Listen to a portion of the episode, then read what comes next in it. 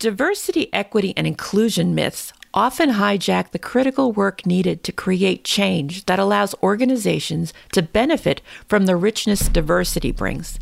After all, the World Economic Council studies confirm that diverse organizations outperform their non-diverse peers by anywhere from 20 to 36% across a wide range of key performance metrics, including profitability, innovation, and decision-making. So, what are these myths that are hurting the bottom line? Stay tuned and find out. This is Business Confidential Now with Hannah Hassel-Kelchner, helping you see business issues hiding in plain view that matter to your bottom line. Welcome to Business Confidential Now. I'm your host, Hannah Hassel-Kelchner, and I have another terrific guest for you today. He's James McKim. James is the founder and managing partner at Organizational Ignition, where he and his team help organizations improve their performance through aligning people, processes, and technology. He's also the author of The Diversity Factor, Igniting Superior Organizational Performance. What a great subtitle. I mean, who doesn't want to ignite superior performance? So let's get started and find out about these diversity, equity, and inclusion myths that are holding organizations back. Welcome to Business Confidential Now, James. Thank you very much, Hannah. Great to be here. Great to have you. You know, with so many studies and so much data quantifying the bottom line benefits of diversity, please tell us about these diversity, equity, and inclusion myths that are keeping senior management from doing the smart thing. What are they? Well, there are a number of myths, and I will start with the myth that there is pure social justice reason for paying attention to this and doing this work, and that social justice reason business goals and objectives. And so with that, the data that you mentioned that I have in the book just shows that that's not really the only reason that we should be focusing on diversity, equity, and inclusion. It's because of the benefits to the organization's bottom line that we should be focusing on this very important issue and this very important set of resources and tools that an organization has. Another myth that we see in, and this is particular in nonprofit organizations, is that, well, we're a mission-driven organization, so we carry our commitment to fairness and equality in our ongoing work. And while the commitment is probably there, or the thinking is that the mission may have embedded in it this notion of dealing with diversity, it's one thing to think about diversity and be committed to it. It's another thing to know how to actually go about doing it. So I did some work with the New Hampshire Center for Nonprofits, where we surveyed the nonprofits from across the state.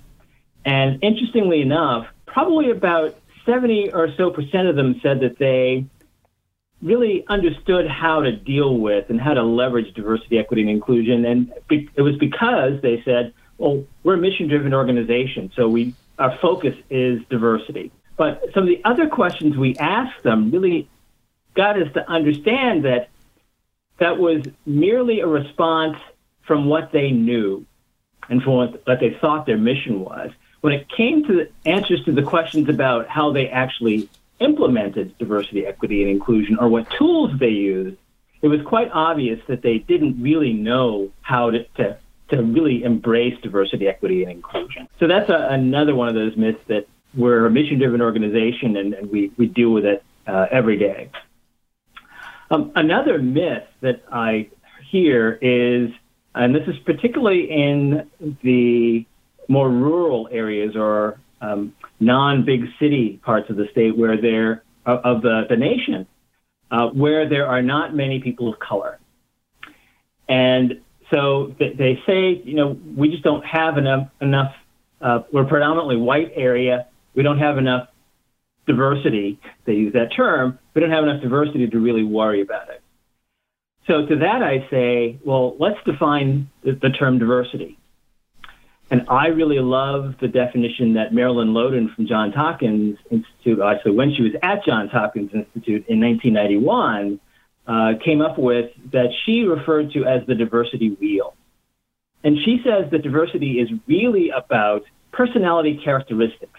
And she said there are primary characteristics of our personalities that are characteristics that don't change over our lifetimes, and it's how we identify ourselves internally. So our age, we're born on a certain day, and that day's never going to change. While we will grow, we're always born on that same day. So we have the same early influences as we've matured. Our race doesn't change. Our gender does not change, although these days our gender can change, but if it does, it's going to change once in our lifetimes. It's not going to change multiple times. So that's pretty stable, and it's how we identify ourselves. So there are these primary characteristics that we talk about, that she talks about, that define our personality and define diversity. And then there are these secondary characteristics that have to do more with how we interact with the rest of the world. So what is our religion? What do we practice? What are our habits? What's our socioeconomic status? What's our marital status? So those things that have to do with how we interact with and how we're seen by the rest of the world are those secondary characteristics that make up our personalities. And then Gardenschwartz and Rao, Lee Gardenschwartz and Chris Rao, in 2007 came up with a third kind of tertiary set of characteristics, or they use the term dimensions. And that's all about how we interact in an organization. So what function do we perform in an organization? Are we part of marketing? Or are we part of sales? Are we part of research and development? Are we part of HR? So what's our function in the organization? And what's our seniority in the organization? Are we new to the organization, or have we been around for a while? Are we management or individual contributors? So what the base concept that Marilyn Loden came up with is diversity is really about these personality characteristics. And so to have diversity means you have people with these different personality characteristics, not just Black people, not just women, which is what diversity sometimes is used to refer to. So this notion that because you don't have a lot of racial diversity, that you don't have diversity or can't tap into diversity, that's the myth. And the power comes in an organization where you have different perspectives. And those different perspectives come from people with different personality characteristics. So that myth of, well, we can't really deal with diversity because we're only in a place where they're whites, that's a myth. That's not really realistic. Gosh, there's several others I could keep going on, but I want to, this is a conversation, so I'm curious to hear what your thoughts are about what I've said so far. We can add others as we go. I love the way you talk about diversity being a set of characteristics, and not just the visual ones that people associate with, you know, the race, the gender, things that are just obvious in that regard, because it really does go to the decision making when you talk about different perspectives that people, you know, can bring to the party, and how they can actually have more informed decision making as a result of that. One thing else that you mentioned that really piques my curiosity is when you're talking about the nonprofit, you know, having the commitment, but not knowing how to implement, you know. So could you elaborate a little bit about the kinds of action and tools or technology even that might be available to help people put these good intentions into action? Sure. So one of the first things that I generally recommend an organization do is, if you don't have one already, form a diversity committee. And that diversity committee, and you can call it a diversity committee, you can call it a diversity, equity, and inclusion committee, you can call it that's DEI committee, you can call it a diversity, equity, and inclusion and belonging committee, you can call it, some people use the term JEDI for justice, equity, diversity, and inclusion. Call it whatever you want, but it's that focus on making sure you have diversity in your organization that is treated equitably and inclusively. So that's one of the first things I recommend organizations do, is think about who your stakeholders are, and then to create a committee that includes representation from all of those stakeholders. And that's the inclusion piece really helps there. Another kind of short low-hanging fruit, if you will, that an organization could do is to have everyone learn about the basic terms of diversity, equity, and inclusion. Just define those terms so everyone in the organization knows what they are and use the language in the same way. Agree on the definitions of the terms that you're using. And this kind of comes from my background. I got a degree in philosophy, and in philosophy they teach us, you know, define things before you start talking about them. And sometimes it helps also to define what something is not to better understand what it is. So getting some training or reading up on those terms, those definitions, is another something that you can do very easily.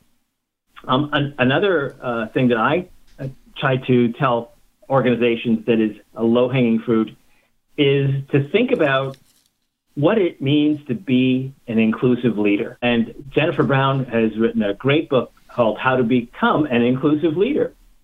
And she talks about leadership and inclusive leadership development continuum. And understanding this continuum, understanding how we learn about things is so important and so easy. It doesn't cost anything, which, by the way, is another myth that we hear. Diversity, equity, and inclusion is too expensive for us to really engage in. And so forming a committee is not expensive. Learning about how to be inclusive is not expensive. You go buy Jennifer Brown's book and read it, and you start to understand how to be inclusive, going from the unaware stage, which is where you don't really understand this diversity thing and why people are paying attention to it, or if you are paying attention to it, you're only doing so because you're trying to follow, here in the United States, the EEOC guidelines, and you're being compliant to creating an atmosphere where people don't feel like they're being discriminated against. You move from that unaware stage to an aware stage where you are aware of the issues around diversity, equity, inclusion, or at least that there are issues, and you know that you want to learn more. And there are plenty of books out there, including mine, where you can start getting some of that education. And also education about how to be a good leader. And we make this distinction between leadership and management, right?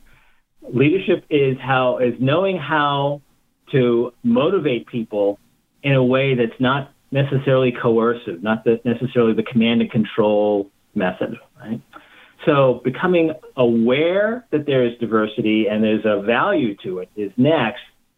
And that leads to, once you've learned enough and understood a few ways that you can include people, like if a woman makes a suggestion during a meeting and a male recounts that suggestion as if it were his own, you as an inclusive leader can say, oh, Jenny, the woman who made the suggestion, made a great suggestion, and I like the fact, John, that you picked up on. So we're becoming allies to those who may not be normally heard or may have been just overridden in conversations.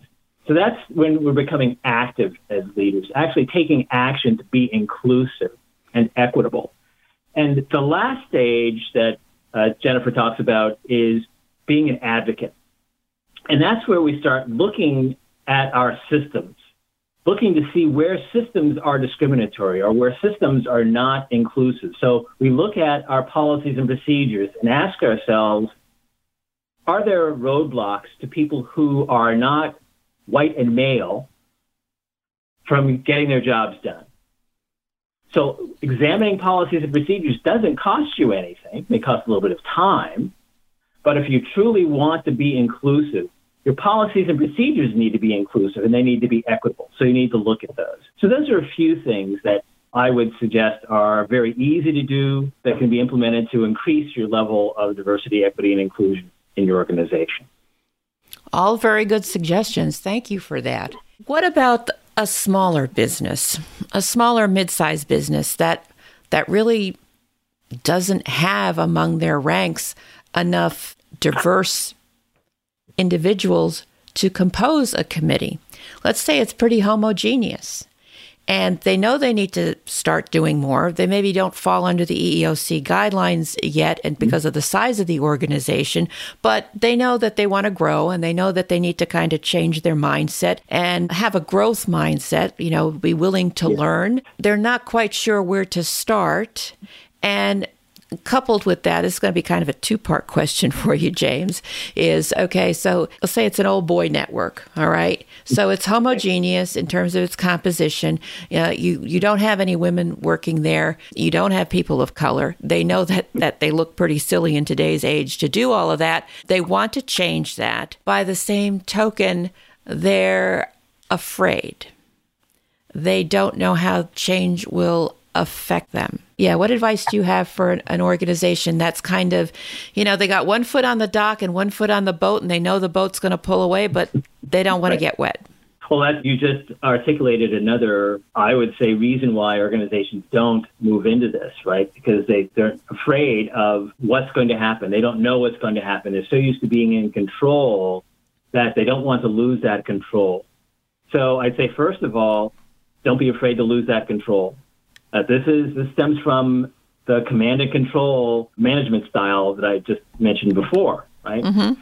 So I understand that you cannot control everything, and reach out to the community that you're in and find those diverse organizations and talked before about stakeholders. Even if you're an all-white male employee organization, you're probably operating in a city or a location, or if you're selling products to people who are probably not just in your local community. So you have stakeholders who are not just people in your community. You have customers, you have suppliers. So reach out to them and identify what we refer to as an accountability partner. Someone who can bring those different perspectives to your organization. And you're not employing them, but back to the notion of a diversity committee. When I talk about forming diversity committees, I don't mean just of people inside your organization, because stakeholders are people outside your organizations too. Stakeholders are anyone who has a stake in the success of your organization.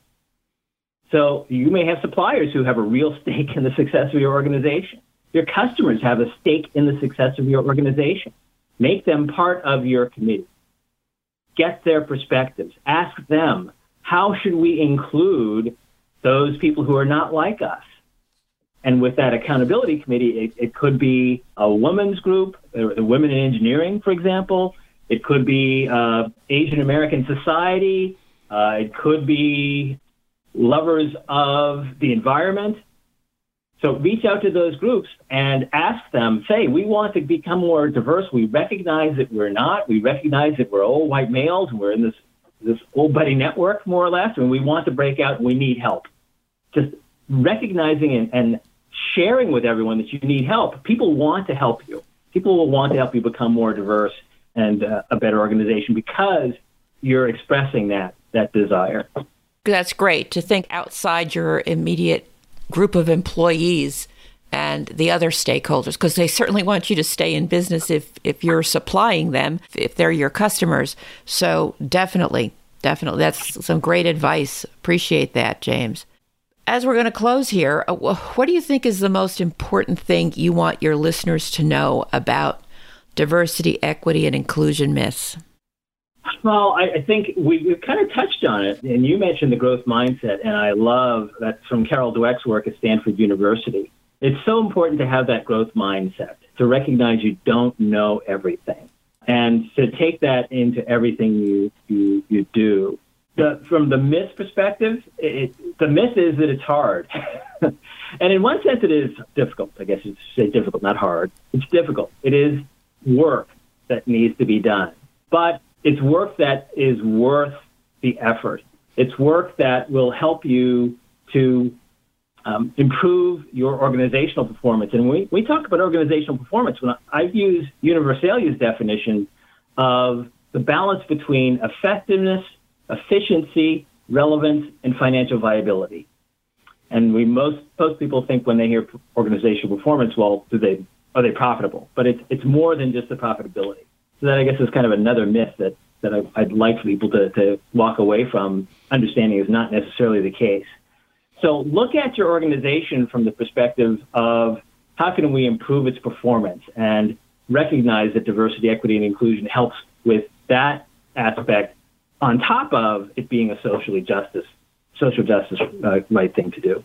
Excellent. It's the smart thing to do in order to thrive going into the future. And I so appreciate your time, James, and, sharing information about this important work about diversity, equity, and inclusion. So if you're listening and you'd like more information about James McKim, his work, and his book, The Diversity Factor, Igniting Superior Organizational Performance. Those links can be found in the show notes at businessconfidentialradio.com. And if you know someone whose organization is struggling with diversity, equity, or inclusion, the whole belonging idea, they could benefit from his advice or his book, please tell them about this podcast episode. Share the link, leave a positive review so others can learn too. You can do it on your podcast app, or come on over to lovethepodcast.com/Business Confidential, because you have been listening to Business Confidential Now with Hannah Hassel-Kelchner. I hope you have a great day and an even better, more inclusive, more diverse tomorrow. Thank you.